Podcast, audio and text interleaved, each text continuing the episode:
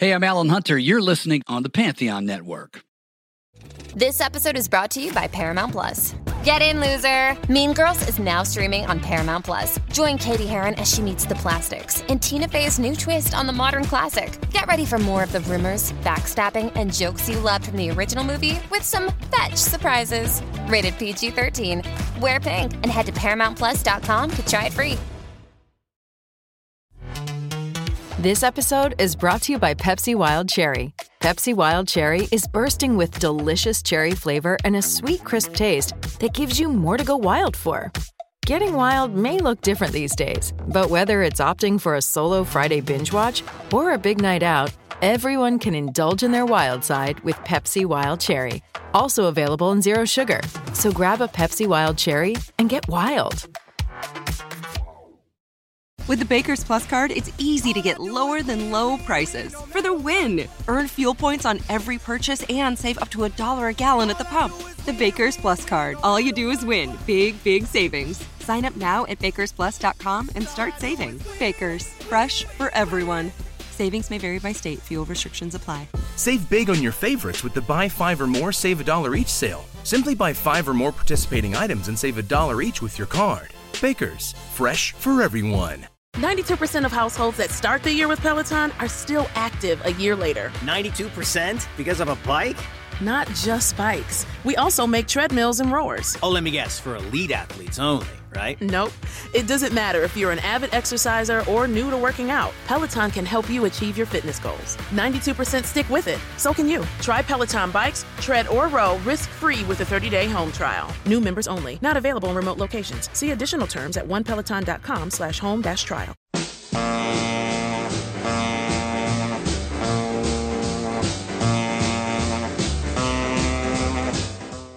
Welcome to Techno Roll, a special Let It Roll maxi series on the history of DJs, disco, and electronic dance music hosted by Nate Wilcox and Ryan Harkness. Follow the Let It Roll podcast on Twitter at Let It Rollcast and check out our website at letitrollpodcast.com. Let It Roll is a Pantheon podcast, and you can listen to more great podcasts at www.pantheonpodcasts.com. Nate uses AKG microphones and headphones. Today, Nate and Ryan continue their discussion of Last Night a DJ Saved My Life, The History of the Disc Jockey by Bill Brewster and Frank Broughton. This week's episode focuses on the many new genres that emerged from Great Britain in the wake of the acid house revolution, hardcore, jungle, drum and bass, and UK garage. Email us at letitrollpodcast at gmail.com. Pop in those earbuds and enjoy.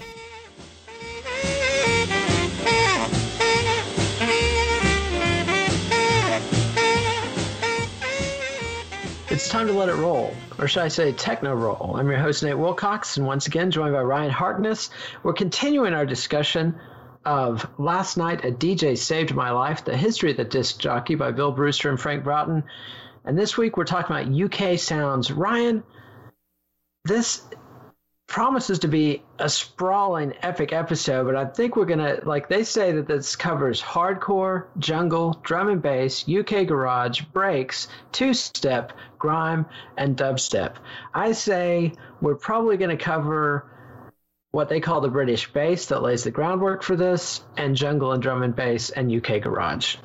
Yeah, basically, uh, British bass is a good way of describing this because it's uh, it's everything that kind of came out of out of that that sound. And i think it's worth you know going from hardcore which really is is kind of the precursor and ended up being the precursor to jungle into uk garage with which keeps that bass you know two step a little bit. Grime and dub uh, kind of kind of just shoehorned in at the end there. Dubstep, you know, like everything else from this chapter is basically like 1985 to 1995. And then all of a sudden they're kind of talking about dubstep, and that's post 2000 if you really want to get into, uh, you know, anything that's kind of more codified as dubstep than, than just kind of um, UK garage getting weird. So I think, you know, grime and dubstep, just, just put them in the airlock and blow them out. We can, we can discuss them, you know, once we get into the next millennia. Yeah, we'll be back, and, and and when we talk about Simon Reynolds' Energy Flash, we'll cover those as well. But and we'll recover a lot of this ground. I mean, this is this is big doings again. Like like, and I think that's what this book excels at is beating you over the head with the main point and honestly making these main points that hadn't been made before. I mean, DJ music had been ignored by writers for the most part, especially book writers for decades before they they did this stuff. So don't want to look like we're you know throwing stones at the greats here. We're standing on the shoulders of giants. Brewster and Broughton are the giants, and we're just students of theirs trying to get through it. And one thing that I thought they did really well was they tie back in like when they start the book and they and they go to Jamaica so early on. I think that was that struck me as kind of a non sequitur um, I guess it was the fifth chapter, but it was right after Northern Soul. But it's really key. And the key is that, I mean, not only is it, you know, did hip hop come out of, you know, as a grandchild of Jamaican music, but all of this British uh, EDM music is grandchildren of Jamaican music. And that's because the Jamaicans brought their sound systems to London as far back as the 1950s and they go into and they, it was called the blues scene, but it wasn't called blues because they were playing blues like John Lee Hooker. They were playing blues like blue beat, which was a precursor to ska and reggae. And the whole bit about having huge sound systems, having MCs, and emphasizing the sound quality that comes out of there. And, and they they discuss the way that British bass over the course of those decades just permeated their society because everybody who'd been out and about in the club scene in England had heard those sound systems and that deep rumbling even if they were just walking past the club it was inescapable. And dub sounds were a massive influence on post punk. You know, Johnny Rotten of of the Sex Pistols goes on to do PIL, which is massively dub influenced. The Clash, Sandinista album is massively dub influenced. I mean, this stuff became part of the drinking water in Britain. And they say this rogue gene that makes British music different comes from the reggae sound system. The British bass grew fat on music from America funk, hip hop, house, and techno, but it came originally from Jamaica. And I think that's just great that they loop that stuff back out and point that stuff. You know, these are obvious things, but and factually true, but easily overlooked, especially by white writers who were oblivious to this stuff. And the way they've juggled all these different balls and woven all these different threads together, um, it pays off in the end. I think once you you step away from the book, I think you get a good perspective. Yeah, I think I think what happened is basically, you know, the format of the book gets set out, and each chapter, as you go through it, uh, deals with a with a different genre, and then as you get further into the book, you start saying, well, you know, the, the, this chapter that's named this doesn't really doesn't really spend all that much time talking about that. And that's kind of a, a, weakness in the format of the chapterizing of the book. But I almost feel like maybe maybe that was kind of imposed afterwards. So there's to me the only issue I have with the book is when you go to certain chapters, uh, like say, even UK Sounds has this has this issue where the first half of UK Sounds they're they're spending talking about you know the West Indies influence on uh, on the UK scene and it, it, takes you about 15 pages before all of a sudden they they introduce you to the group that then makes a track which goes to the rave scene and all of a sudden becomes jungle. And you're like holy shit okay this is where it all kind of comes together and you know, Bill Brewster never passes up on an opportunity to kind of go back to that soul and to go back to that reggae because uh, if, if you dig into his stuff as a DJ, he's got uh, plenty of uh, of channels on the internet where he shares tons of music, and you can tell that's that's where his love is. That's where a lot of his research is. But you're right; it is very important that we kind of talk about it and discuss it because all of the key names come out of this. This is this really is the bedrock on which everything else is built up on top of. And without knowing that i, I don't think you're getting a, an accurate picture of what's going on. So you know people reading this book who just want to hear about the jungle scene might be disappointed in the fact that we're talking about uh, you know, reggae sound systems again, or uh, or or or the, the, the weird blues scene, and and and the warehouse parties that aren't raves, but they're they're West Indies warehouse parties. Like all this might be confusing to somebody who just wants the goods, but this is history, man, and you got to eat your vegetables.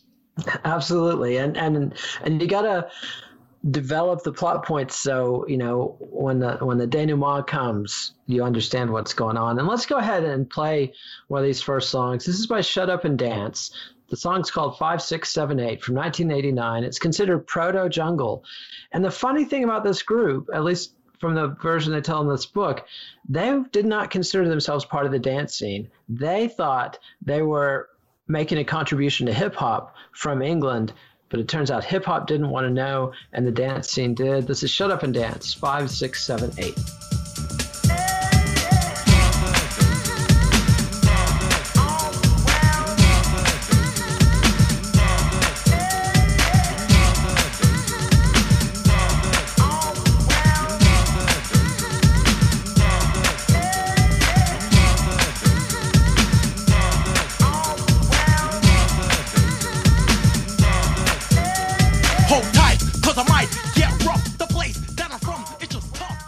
Shut Up and Dance proto jungle hit five, six, seven, eight. And before we get there, though, want to talk about Soul II Soul, which they give uh, two sections on, and and it's pretty interesting that these are you know Jazzy B, uh, Bear, Beresford Romeo is his given name, but we all know him as Jazzy B.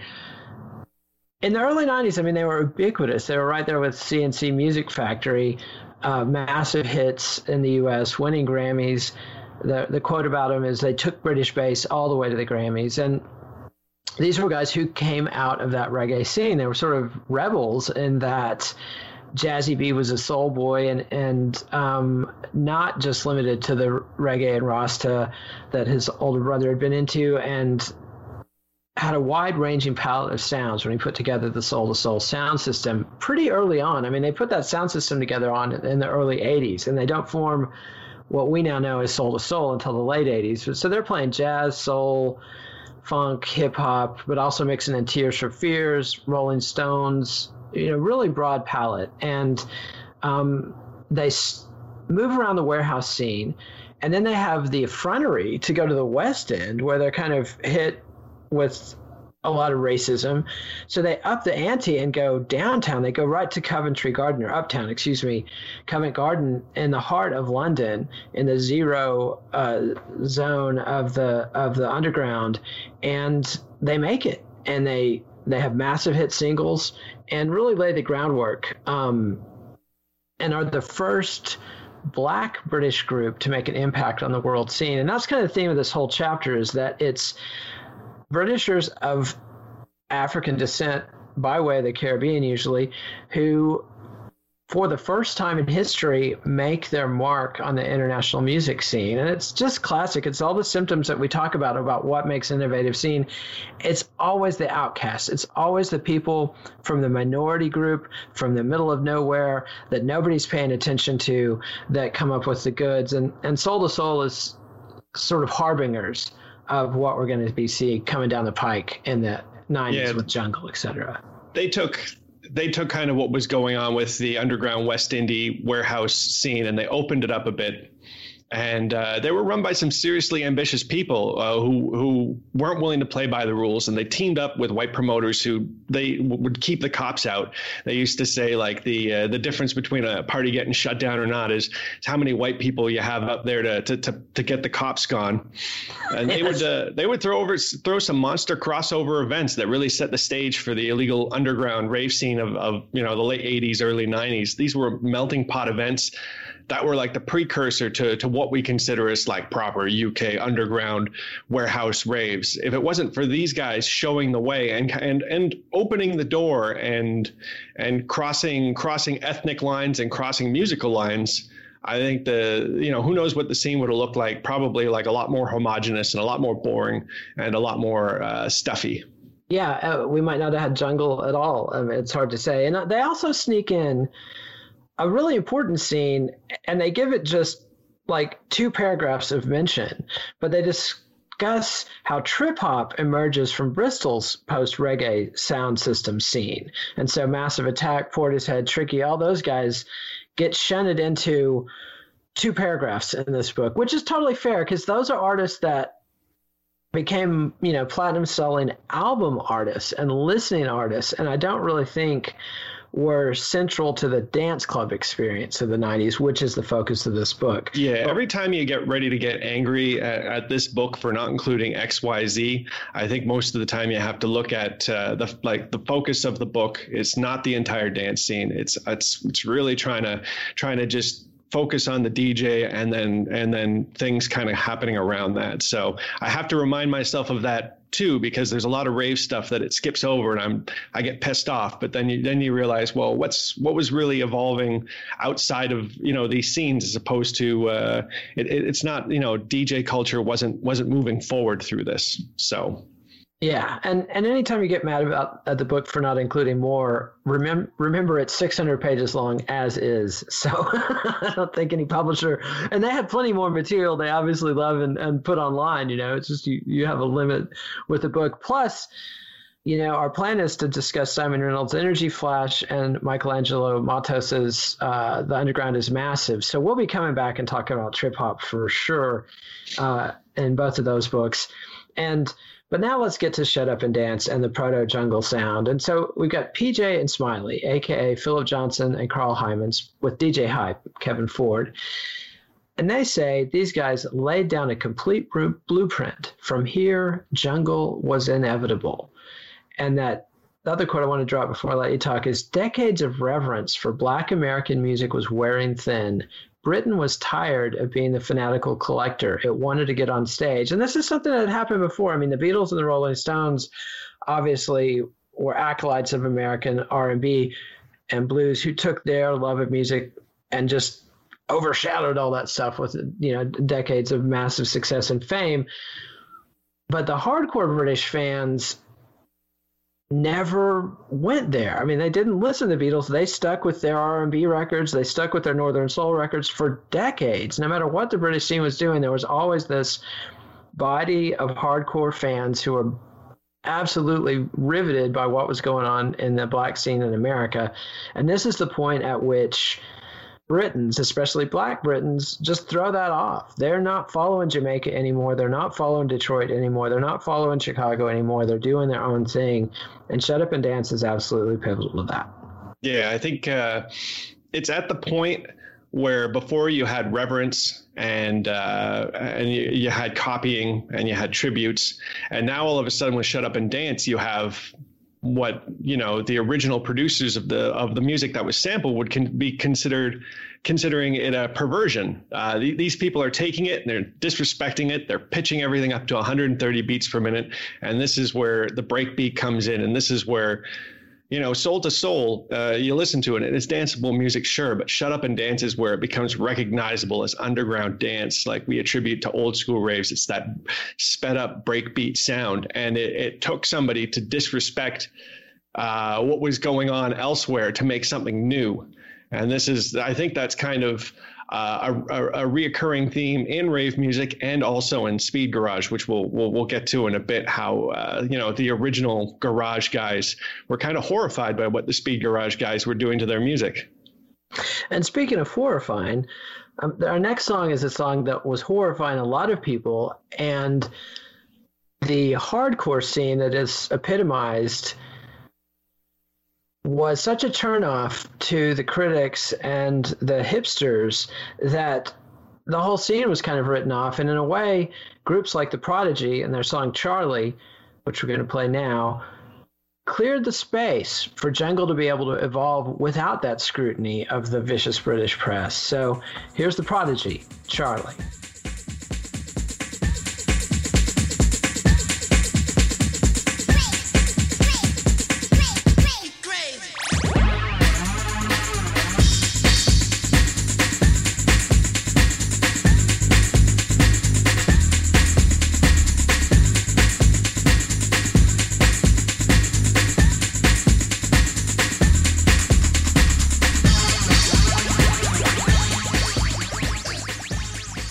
Prodigy doing Charlie, which to many critics at the time epitome, epitomized everything that was wrong with hardcore rave, the rave scene itself, and why the London hipsters who had brought this music to England sort of walked away from it or went to a different style club and let the suburban white boys, which is what their assumption was, have their massive parties. This is the period when, you know, raves are doing 25,000 people events, 35,000 people events, and, you know, the hipsters uh, are tired of it and walk away.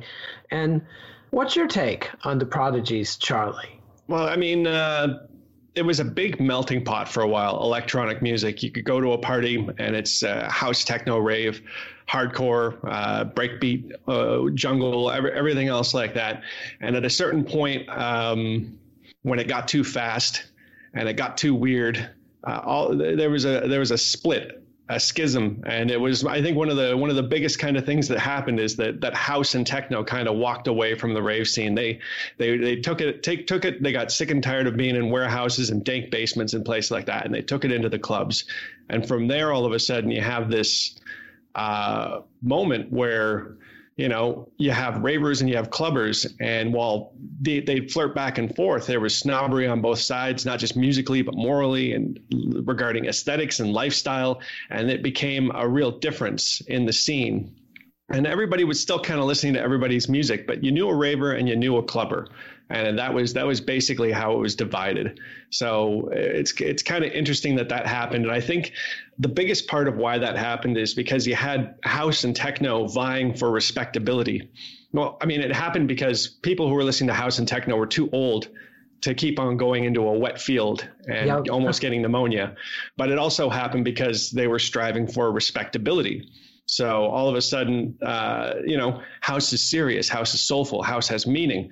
But this shit like Charlie, you know, it, it's sampling a, a, PSA about pedophiles. So what is this? You know, the Prodigy got a lot of heat back then, and it's funny because the Prodigy ends up coming back around in uh, the the late '90s and saves electronica because it actually charts properly. But back in the day, Mixmag was was was pouncing on Prodigy as being the harbingers for the end of the scene. This is uh, this is the the intellectual bankruptcy. This is the end of the line for this music. It's gone into novelty status and and it's going to just curl up and die any moment. Yeah, and one thing we should point out, which the, the, the, authors point out, is that this is also a period of time when the drugs change, and you can't get quality X anymore. As somebody who was lucky enough and old enough to take legal X in Dallas one time, I have never had that experience again, and I've tried. I've taken all kinds of crap never gotten that pure X. And, and, you know, MDEA, which is a variation of MDMA, which is the X molecule, was out there. A lot of the stuff that was out there was, was amphetamine, was just speed. And it started to become known as just pills rather than X. In America, at least, also a lot of bad acid. LSD was going around being sold as X, which is a totally different thing. And if you're looking for, you know, a, a love trip, and you and you get some acid, man, I mean, you can have some bad experiences that way. And and so, you know, the hipsters move on. I also find it interesting that you know one of the great things about Acid House was that it democratized the scene, that that it took away the snobby exclusivity of the doorman. That was, you know, a legacy of Studio 54, and in England, a legacy of the new romantic and the jazz funk scene and of course the English reintroduced the classism uh, as soon as you know that wave of of innovators was too old to be in the fields with the Hicks, but it it has that ironic outcome of providing cover for the jungle scene that's emerging in what is thought of as the hardcore house scene. So, um, just ironic how these things happen because that British press has overhyped and over scrutinized so many infant scenes that it's killed him in the cradle time and time again. So it's a real blessing that, you know, the prodigy was out there embarrassing themselves and everybody else. And I honestly like the prodigy. I like that song just fine, but I'm just sort of echoing the way it was viewed at the time. And we also should mention they talk about the bleep and bass scene in Sheffield, which was kind of precocious. It's it's one of those shitty northern industrial Midlands English towns that has this artsy legacy. It's the home of Cabaret Voltaire, Heaven 17, Human League, ABC. So they were way early on the synth pop scene, largely because of Cabaret Voltaire. And so you had groups like Chime and their song Orbital, which you know, introduced uh, Orbital and their song Chime. Yeah, yes, yes. Thank you, thank you. Um, absolute brain fart there. But they they put out the Bleep and Bass anthem, and they later go on to to you know become darlings of the progressive house scene, and they're kind of one of the groups that the critics are watching when they're ignoring Jungle. Um, so I just wanted to mention well, that. Yeah, this, this this this was like the serious the serious dance because obviously you had the stuff for warehouses and uh, and then you had serious sitting down and listening to music, and there's a lot of great electronica that came out of the UK, especially the stuff with dub elements and and, and everything. The bleep and bass stuff to me, it's a bit of a precursor. It's very it, I don't think it ages super well. Uh, maybe if you heard it on a good system, but it's funny. You read the book and they talk about some of the tracks like Nightmare on Wax's Dextrous, which was said to be so bass heavy and crazy that it couldn't be cut properly to vinyl because the record grooves were just too deep and wide. It would just end up basically like cutting into a flat disc again.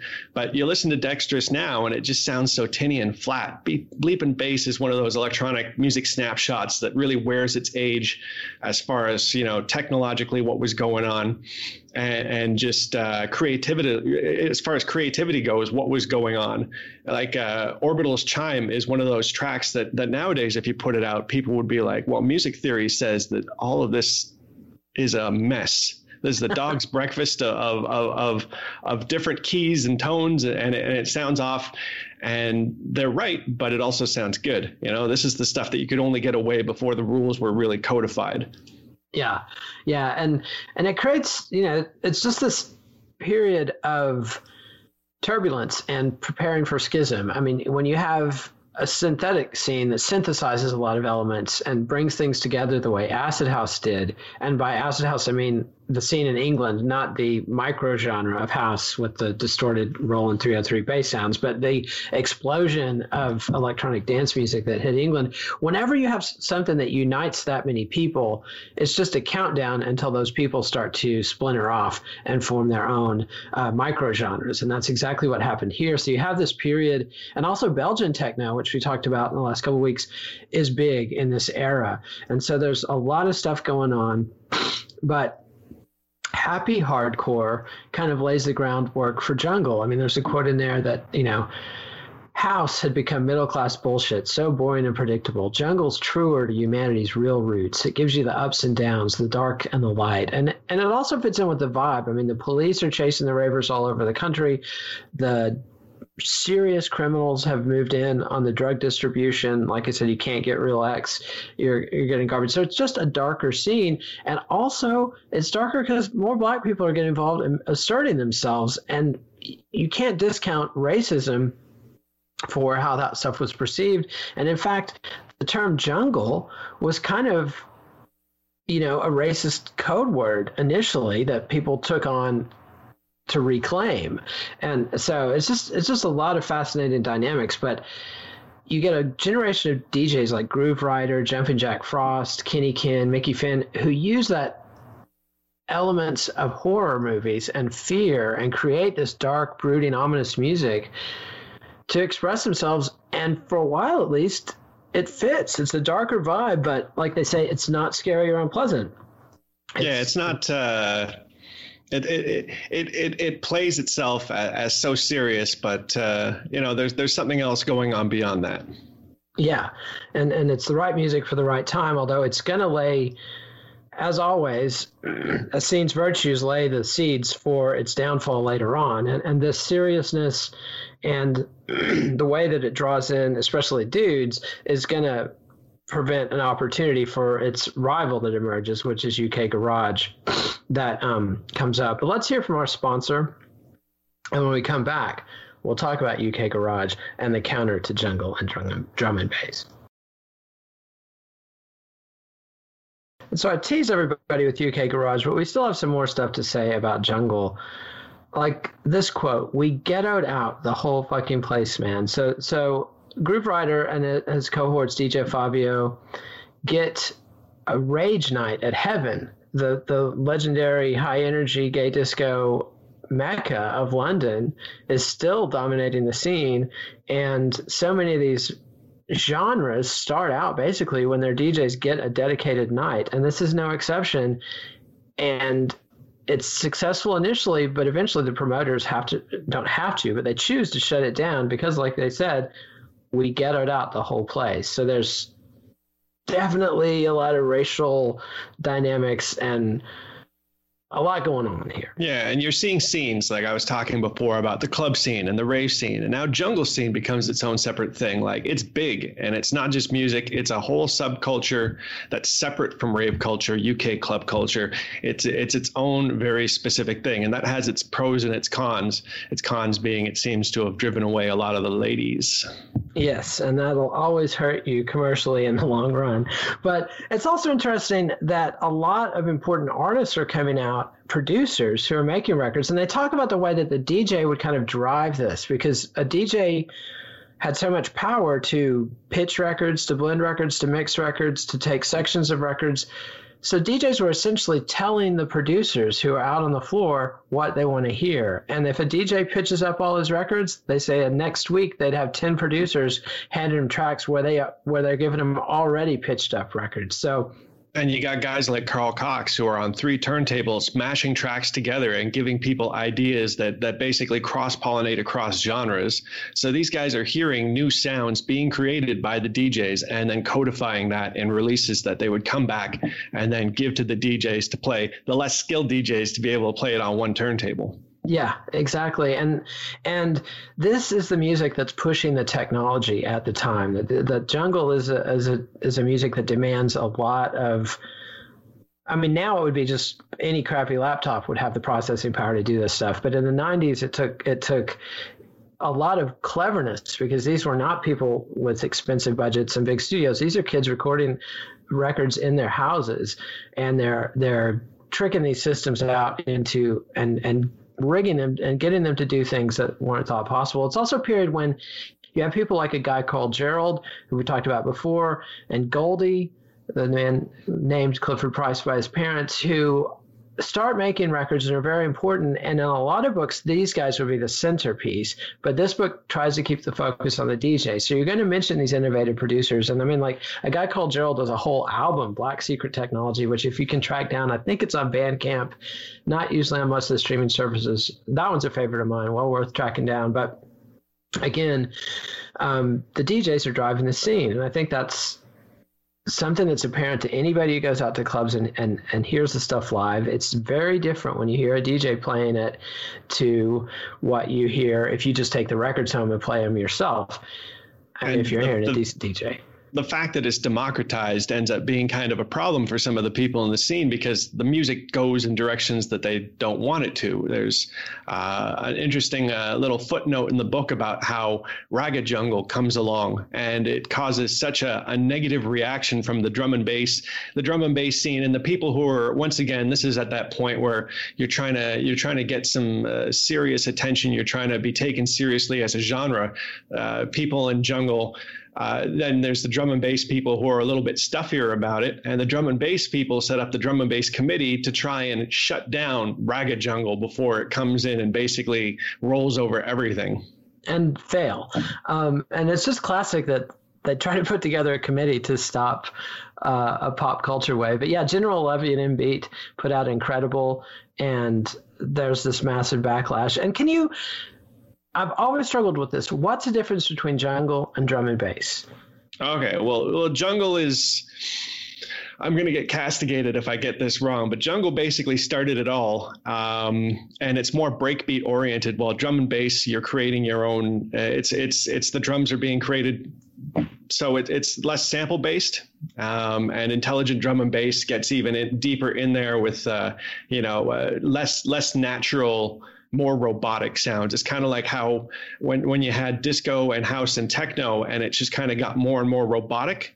So jungle is is is is drum and bass at its most fluid and natural and and and sample based, while drum and bass gets more more uh, more into the uh, into the drum machines, and then intelligent drum and bass just goes in there and, and just turns it into a into a complete computerized melange. So that's kind of how I've always understood it, and that that's how I've always kind of uh, distinguished it when we've been booking it for parties and stuff like that. Is, uh, is and then ragga obviously just br- brings in just brings in a ton more of the Jamaican influence. And, uh, and it was interesting because I wish I had more time to research this because I do have a lot of friends that I could talk to that are infinitely more knowledgeable about the history of jungle. Like the way that the scene divided, I was on the rave side and then the jungle side. We would book a jungle room sometimes and I'd have someone come in and, and do it because I just didn't have the knowledge for it. But I was always kind of curious about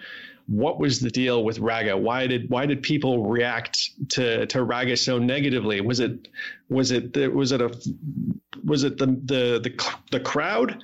Or you know, the book implies it's the crowd and the energy that it brought with it, and there may be a criminal element. But I also know junglists who get real huffy if too much raga is getting played uh, on, on, a night because uh, they they just find it to be kind of uh, I don't know more lowbrow. Yeah, I mean, there's a lot going into it, and and people have the right to associate with who they want to associate with, and not go to clubs that they don't like the crowd, and not listen to records they don't like. But um, there's also an element of sort of fighting the tides of history with the broom. You know, you're out there sweeping the tide, and and you know you're just not gonna not gonna win that fight. But um, a ton of stuff going on here, and and like you mentioned, this is a scene that starts to become testosterone heavy and starts to alienate women. And that creates an opportunity. And they say, you know, by 1991, people either wanted it hard or they wanted the other thing. And so you get people like DJ Timmy Magic at, at Hastings. Um, and, and they describe a pretty interesting scene at this club at Sterns and Hastings in the late 80s that had three stories. Uh, it was probably early 90s. Three stories. The top floor had the breakbeat and the proto and bass going on. The ground floor had DJ Carl Cox doing hardcore techno, and the middle floor, floor had um, a bunch of DJs, the Rhythm Doctor, Femi B, DJ Harvey, and Justin Berkmann, who later go on to find, found the Ministry of Sound, that are gestating garage. Garage. Um, so it's it's all you have to say it the UK way. Gar- yeah, g- garage. I'm trying. I'm trying. It. It's hard for a Texan to do. Garage, that. garage. It's garage. Yeah, but it's useful because there's already garage music, which is a, a, you know old American form of punk rock that's very different. The it's probably the most po- furthest thing possible from UK Garage. So um, yeah, just to, just a reminder for those who weren't listening to earlier episodes when we kind of went into garage. Uh, when we're talking about garage music in terms of dance music, we're talking about uh, uh, ba- basically uh, the, the, the New York uh, uh, Paradise Garage, which was DJed by Larry Levan, and Paradise Garage in, in New York City. That that was basically what what came out of disco after disco died the house that kind of existed and the torch that was carried on out of the the death of disco. And paradise garage is considered the gold standard for for for house. And uh, out of that people like Justin Berkmann, who spent time at Paradise Garage, wanted to bring this sound back to the UK. And that's where that kind of house music is happening on that middle floor. But then it starts morphing because, uh, you know, the UK people are, you know, Justin Berkmann has, has that that love and that appreciation and he wants to to mirror what was going on in New York but these other UK DJs start messing with it and doing doing weird stuff to it and throwing that that UK bass in there yeah, and DJ Tony Humphries, who sort of codified the garage sound in New Jersey uh, shortly after Larry Levan um, was running the, the club, the Paradise in New York, he actually was brought over to the Ministry of Sound as a weekly resident DJ. And they knew that they had created something new when he plays a set and flops. Like he'd been over there going well, going great guns, but the UK producers start speeding things up. They add that British bass. They start applying some of the tricks that the jungle and drum and bass producers are doing. And eventually comes a time when Tony Humphries' children don't recognize him. or his musical grandchildren and and reject him. So that's um, yeah. Tony Humphries was was somewhat horrified by what by what the UK guys were doing to the tracks, and he said he'd never play the tracks like that because he knew the artists that wrote them and he wouldn't be able to look them in the eye after putting that level of disrespect on their music because uh, you know, we, we've talked about in the past how remix culture never caught on with band music because there was too much ego attached to the finished project product of a song, right? And uh, yeah, but you you see this in some of the more stuck up forms of dance music too. And for Tony Humphries, he was always big on lyrical content. He's hearing all this soulful and important music, getting getting the hardcore treatment. They're pitching it up they're pitching up, they're they're taking samples and slicing them to bits. There's chipmunk lyrics. They're adding ridiculous bass to it. They're playing it at plus eight. They're doing everything but putting a donk on it. So this is just too much for for old guys like him to take. And it's just the way it goes. You know, your pioneers like Tony Humphries who codify garage end up coming to the UK and going like, this is this is this is speed garage. That's exactly. how it goes. And let's hear a little bit of it. This is Bizarre Inc.'s Took My Love from 1992, Speed Garage.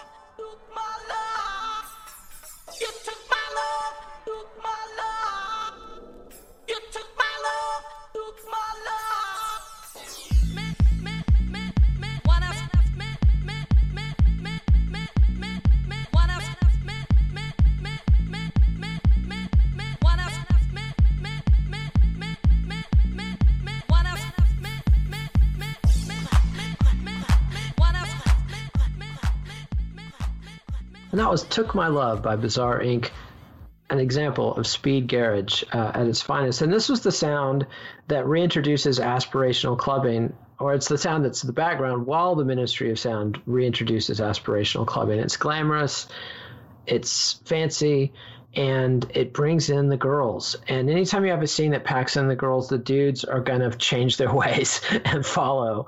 And and you know the dudes are out there jungling it up, and and um, the women just opt out and go to the to the fancier, more polished, more comfortable clubs. And over the course of the '90s, this stuff takes over the British dance and eventually the British pop scene. Yeah, you, you kind of remember when CJ Boland's Sugar is Sweeter, the uh, Armand Van Helden mix came out, and they had that video with the girl with the big eyes, and that was always on television. And and you remember the Speed Garage bass. Like once once you heard that sample that we played, all of a sudden you play Speed Garage, and you're like, oh, I remember that. I remember that that period of time where where basic where that that bass would be coming out at any trendy coffee shop, or if you were you know were at a place with two with the drinks if the drinks were like 15 bucks bucks, then you might be hearing Speed Garage too. Yep, it's um, it was a very interesting period because this is also the same period when the trip hop artists that we mentioned and people like Moby are breaking into the album market in the US when when dinosaurs like Rolling Stone magazine are suddenly covering dance music it's when it's or electronic music it's when it's morphed into a form that's coming as an album on a CD with an artist and a singer, and it's packaged in the way that they're familiar with for rock and roll music. So it's kind of a confusing time because I was hearing the stuff, you know, like Fatboy Slim, who's British, who seems to be electronic dance music. And I'm hearing that. Then I go to England expecting to hear that kind of stuff. And instead, I'm hearing stuff like, you know, Sugar is Sweeter.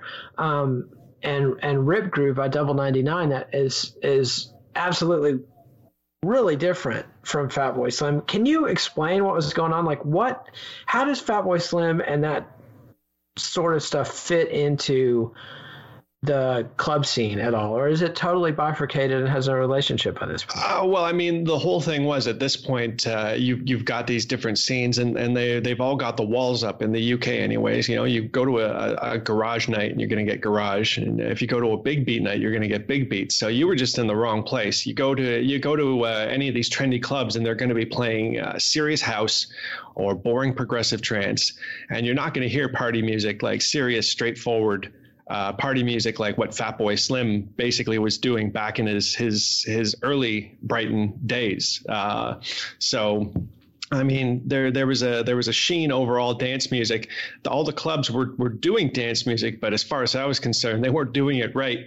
I remember going over to the UK and and going to some clubs expecting some really exciting stuff, and it just being uh, you know what was uh, what was the the mainstream uh, popular stuff you know just just kind of it was not not what i was looking for. You had to you had to dig a bit deeper. You had to you had to go to a couple of uh, more interesting corners to to find to find the the what i consider the exciting stuff. Now this is this is us and our musical tastes being exposed and stuff but uh, you know if you're wondering where fatboy slim was at the time it's uh, you know it's it's rowdy or party music I see. I see. Thank you for clarifying that. Yeah, I'm, I'm, making no bones. I was not hip to the scene at the time, although I was sentient and aware and young and out and about, so I could not help but hearing it. I just didn't have any context because I'm a reader primarily, and I wasn't it wasn't even possible for me to get the UK magazines. I guess I knew people who were going to the trouble of having that stuff imported, but um, they I, I lived my life through the uh, when I was uh, 17 years old. I got a job at a magazine shop, so I, I lived my life through the entire UK import uh, like magazine sections. I, I, went through all the mag uh, mix mags and DJ mags and ID and Face and all the rest of that. And I was at the end of the month, all the uh, unsold issues. I got to pop the the free CDs off off the front of the magazine before stripping the covers off and sending them back.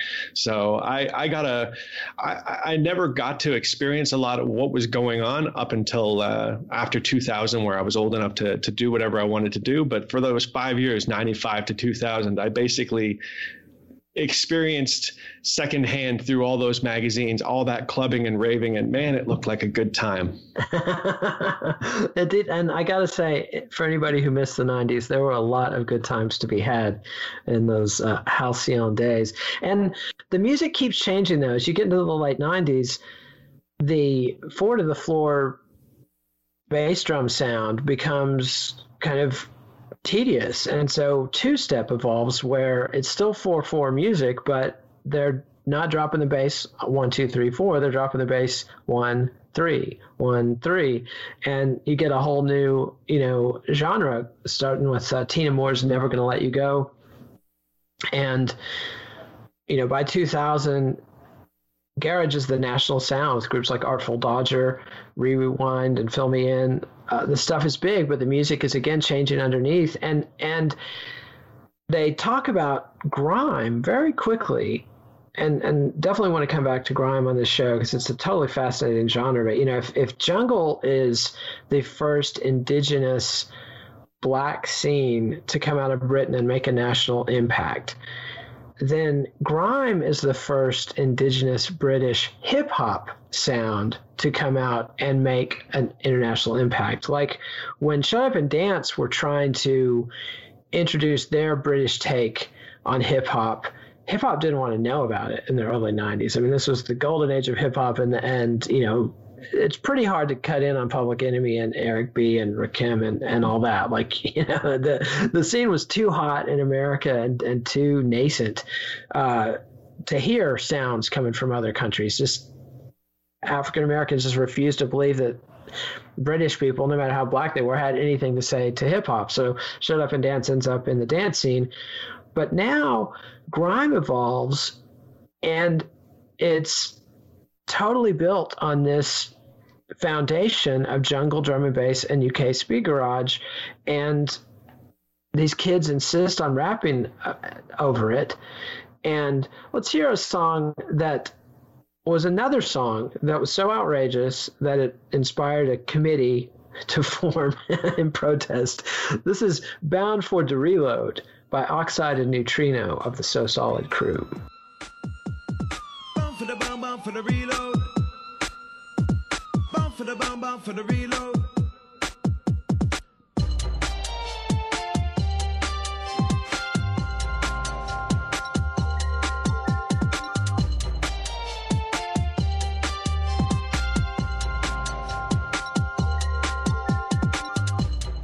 And that was Bound for the Reload by Oxide and Neutrino, members of the So Solid crew. And yeah, what's so terrible about that song that DJs felt compelled to form a committee to try to blackball and ban it? I think it's uh, it's always what happens if you're a DJ and you got a night and you got all these people at your night, and then all of a sudden a new night shows up playing a slightly different kind of music, and all of your people go over there. That's when you start a committee to say, let's get rid of this crap. yep, it's it's been going on in England at least since the uh, Rolling Stones crushed the trad jazz scene, and and you know the trad jazzers responded with petitions and protests and tried to get the the Stones kicked off the jazz festival. And what happened instead was the next time they had a festival, it was the blues festival, and the Stones are headlining. So yeah, it's it's trying to fight the ocean with a broom here, and give us a little background on grime, like as a fan of EDM, what do you hear when you hear grime records like people like Dizzee Rascal and others? And then that stuff got big enough that it penetrated my consciousness. And what is the blend that you see underlying grime, the beats I of mean, grime? It, to me, it's just uh, it's just the next generation putting their own spin on things. It's uh, um, it, it, you, you see you see where it's coming from and you see where it's going and you see the influences and you just see the new generation coming and, and doing it and and effortlessly creating this new something out of out of out of uh, disparate parts. And uh, I can I guess I can see why why people were kind of weirded out by it because all you're once again any any time that you have something kind of underground that starts taking elements of maybe main, not mainstream hip hop but but starts starts moving out and, and and combining scenes that weren't combined before people get a little bit nervous or people uh, people push back because they feel like it's in, in, encroaching on their land. But uh, you know, I, have never had a problem with grime. I don't know if I would, you know, feature it at one of my events or anything like that. But it, because it was just too different of a scene from what we were up to. But um, I like the sound. That's what I can say. Yeah, it's it's again. I think that the introduction of vocals immediately starts pulling music in the direction of listening music rather than dancing music. I mean, that's, you know, if you look back at the pop charts from the 20s all the way through the 60s, you see a ton of instrumental records on the pop charts. And if you think about it, like I remember going, what's the deal? Why were people so into instrumentals? And then, ah, that's because that's what they were dancing to. And that's the same thing, the split that you see in the 80s between hip hop and house, which as we've discussed, come out of the same DJ based tradition of musics, but because hip hop always had that DJ tradition or MC tradition with the rapping, and house didn't, house became a dance music, hip hop became an album and a listening and a concert music. And, and I think grime pulls dance music back in that listening sit down and listen direction um, whether it tries to or not. It's just you can either dance or you can sit down and listen to the lyrics and, and you're going to have that thing. So we've got enough time. I didn't think we'd we'd get here but we can talk about the dreaded dubstep a little bit. What's dubstep? Where does it come from? Where does it go? Oh man. Uh my knowledge of dubstep is is is limited more to bro step. Uh, that that was kind of when I started paying attention. The early uh, the the way that dubstep kind of came out of. One thing I can say about this chapter, and when, when they say UK sounds, it's not quite clear, but when they say British bass, it makes sense because you hear the British bass in Speed Garage, and you hear the British bass obviously in Jungle, and then you hear that again in dubstep. And and for me, uh, I, I never followed through with dubstep up until I heard Burial uh, in in the 2000s, and that was when I kind of started paying attention to it. And then it went bro step, which is uh, considered the Skrillex type stuff with the big drops that turned into like big EDM bait. And then it goes even further into weird stuff like Vomit Step, of which, you know, my uh, my neighboring city of Montreal, Canada is a huge Vomit Step hub. So we get tons of Vomit Step, which is uh, as enjoyable as it sounds. I, I, I suspect you're showing your age, Mr. Harkness. Vomit Step is the future. I, you know what? I, I actually I actually dig it. You know, if you're looking for some really new, interesting synthesis, then then Vomit Step is, you know, it, it sounds like feedback when you plug in a guitar, but sometimes it just tickles, you know, it just hits that right frequency, and and you're like a you're like a cat that's just getting scratched behind the ear in exactly that right spot. Oh, I'm gonna have to check that out. So yeah, it's it's interesting. It's also I I think when they published the book, at least the first edition, this was long before dubstep had it had evolved or begun to emerge, but it's long before it, it goes on to basically be the subgenre that breaks EDM to the American pop audience. It happens at the same time as Daft Punk is is is breaking to the American audience. So it's not just dubstep, but there's definitely a period when Skrillex was so big, even my lame 40 something year old ass had to notice that Skrillex existed.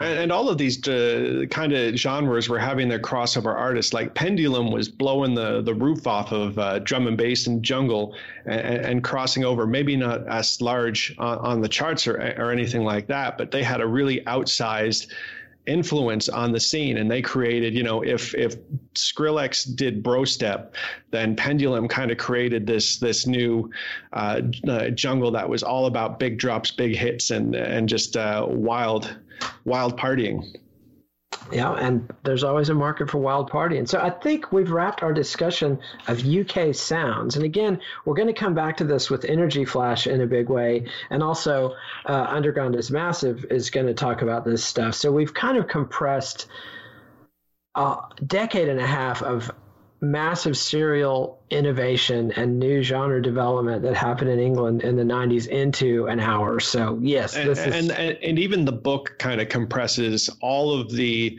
uh, underground rave stuff into maybe four or five paragraphs amongst uh, across the Acid House chapter and the UK Sounds chapter. So it, it, doesn't get much of a mention in this book.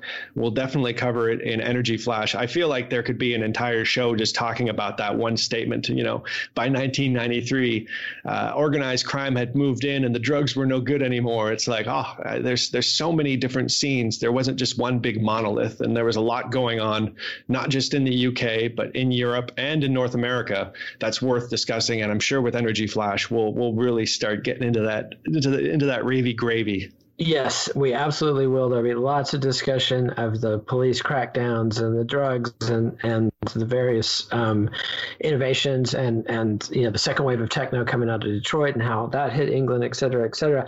But for us, we're going to stick with Last Night a DJ Saved My Life, The History of the Disc Jockey by Bill Brewster and Frank Broughton for a few more chapters. And next time we'll be talking about the chapter they call Artist.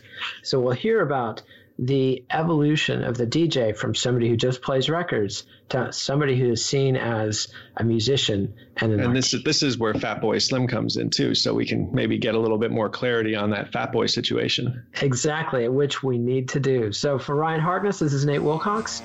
It's been Techno Roll. Follow the Let It Roll podcast on Twitter at Let It Rollcast and check out our website at letitrollpodcast.com. Nate and Ryan will be back next week to continue their discussion of Last Night a DJ Saved My Life, The History of the Disc Jockey by Bill Brewster and Frank Broughton. They'll be discussing the rise of DJs as recording artists in their own right. Let It Roll is a Pantheon podcast, and you can listen to more great podcasts at www.pantheonpodcasts.com.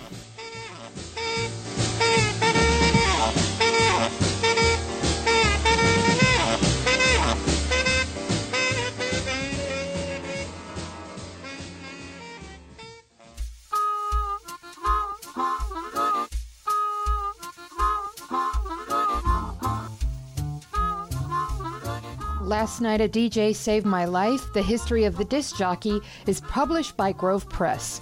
Please support our show by ordering via the Amazon referral link on our website, letitrollpodcast.com.